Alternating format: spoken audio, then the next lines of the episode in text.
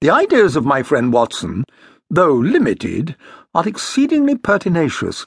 For a long time he has worried me to write an experience of my own.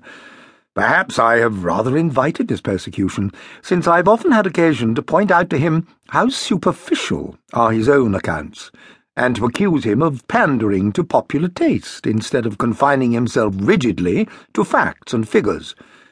Try it yourself, Holmes, he has retorted, and I am compelled to admit that, having taken my pen in my hand, I do begin to realize that the matter must be presented in such a way as may interest the reader. The following case can hardly fail to do so, as it is among the strangest happenings in my collection, though it chanced that Watson had no note of it in his collection.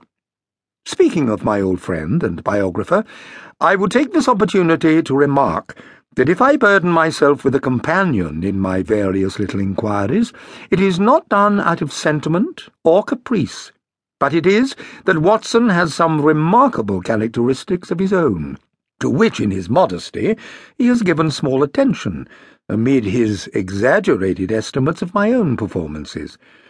A confederate who foresees your conclusions and course of action is always dangerous, but one to whom each development comes as a perpetual surprise, and to whom the future is always a closed book, is indeed an ideal helpmate.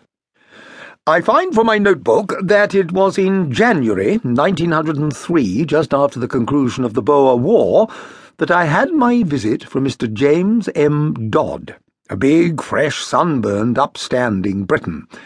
The good Watson had at that time deserted me for a wife, the only selfish action which I can recall in our association.